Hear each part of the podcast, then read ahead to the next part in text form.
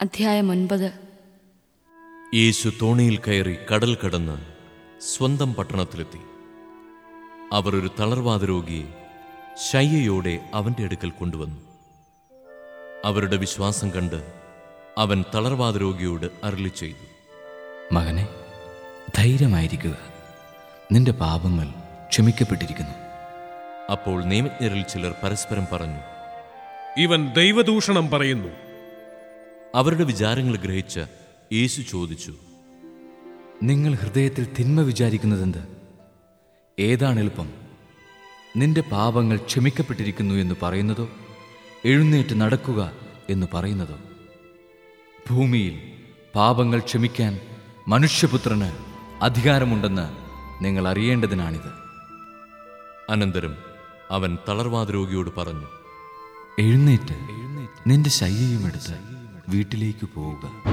അവൻ എഴുന്നേറ്റ് വീട്ടിലേക്ക് പോയി. ഇത് കണ്ട് ജനക്കൂട്ടം ഭയചകിതരായി. മനുഷ്യർക്ക് ഇത്തരം അധികാരം നൽകിയ ദൈവത്തെ മഹത്വപ്പെടുത്തി. യേശു അവിടെ നിന്ന് നടന്നു നീങ്ങവേ. മത്തായി എന്നൊരാൾ ചുങ്കസ്ഥലത്ത് ഇരിക്കുന്നത് കണ്ടു. യേശു അവനോട് പറഞ്ഞു എന്നെ അനുഗമിക്കുക അവൻ എഴുന്നേറ്റ് യേശുവിനെ അനുഗമിച്ചു. യേശു അവന്റെ ഭവനത്തിൽ ഭക്ഷണത്തിനിരുന്നപ്പോൾ അനേകം ചുങ്കക്കാരും പാപികളും വന്ന് അവനോടും ശിഷ്യന്മാരോടും കൂടെ ഭക്ഷണത്തിനിരുന്നു. ഫരിസയർ ഇത് കണ്ട് ശിഷ്യന്മാരോട് ചോദിച്ചു നിങ്ങളുടെ ഗുരു ചുങ്കക്കാരോടും പാപികളോടും കൂടെ ഭക്ഷിക്കുന്നത് എന്തുകൊണ്ട്?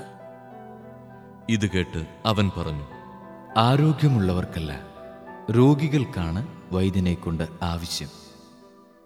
ബലിയല്ല കരുണയാണ് ഞാൻ ആഗ്രഹിക്കുന്നത് എന്നതിന്റെ അർത്ഥം നിങ്ങൾ പോയി പഠിക്കുക.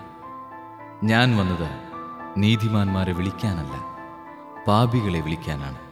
യോഹന്നാന്റെ ശിഷ്യന്മാർ യേശുവിന്റെ അടുത്ത് വന്ന് ചോദിച്ചു ഞങ്ങളും പരിസീയരും ഉപവസിക്കുകയും നിന്റെ ശിഷ്യന്മാർ ഉപവസിക്കാതിരിക്കുകയും ചെയ്യുന്നത് എന്തുകൊണ്ട്?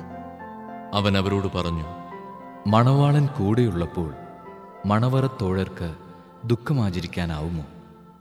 മണവാളൻ അവരിൽ നിന്ന് അകറ്റപ്പെടുന്ന ദിവസങ്ങൾ വരും. അപ്പോൾ അവർ ഉപവസിക്കും. ആരും പഴയ വസ്ത്രത്തിൽ പുതിയ തുണിക്കഷണം തുന്നിപ്പിടിപ്പിക്കാറില്ല. അങ്ങനെ ചെയ്താൽ തയ്ച്ചു ചേർത്ത തുണിക്കഷണം വസ്ത്രത്തിൽ നിന്ന് കീറിപ്പോരുകയും കീറൽ വലുതാവുകയും ചെയ്യും. ആരും പുതിയ വീഞ്ഞ് പഴയ തോൽക്കുടങ്ങളിൽ ഒഴിച്ചു വയ്ക്കാറില്ല.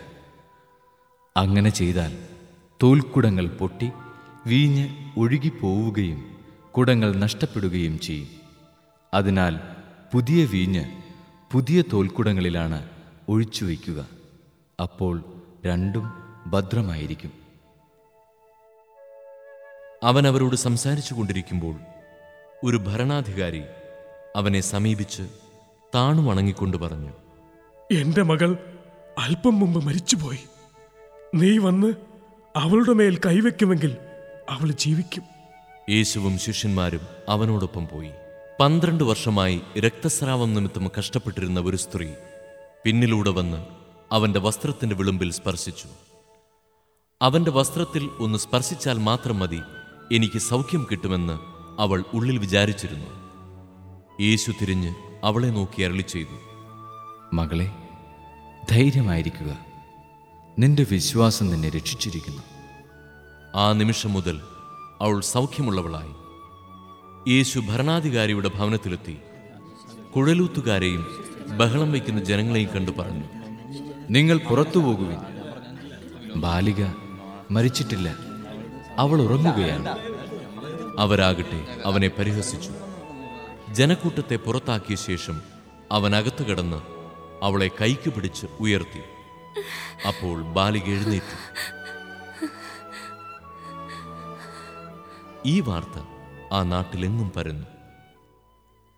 യേശു അവിടെ നിന്ന് കടന്നു പോകുമ്പോൾ രണ്ട് അന്ധന്മാർ ദാവിദിന്റെ പുത്ര ഞങ്ങളിൽ കനിയണമേ എന്ന് കരഞ്ഞപേക്ഷിച്ചുകൊണ്ട് അവനെ അനുഗമിച്ചു.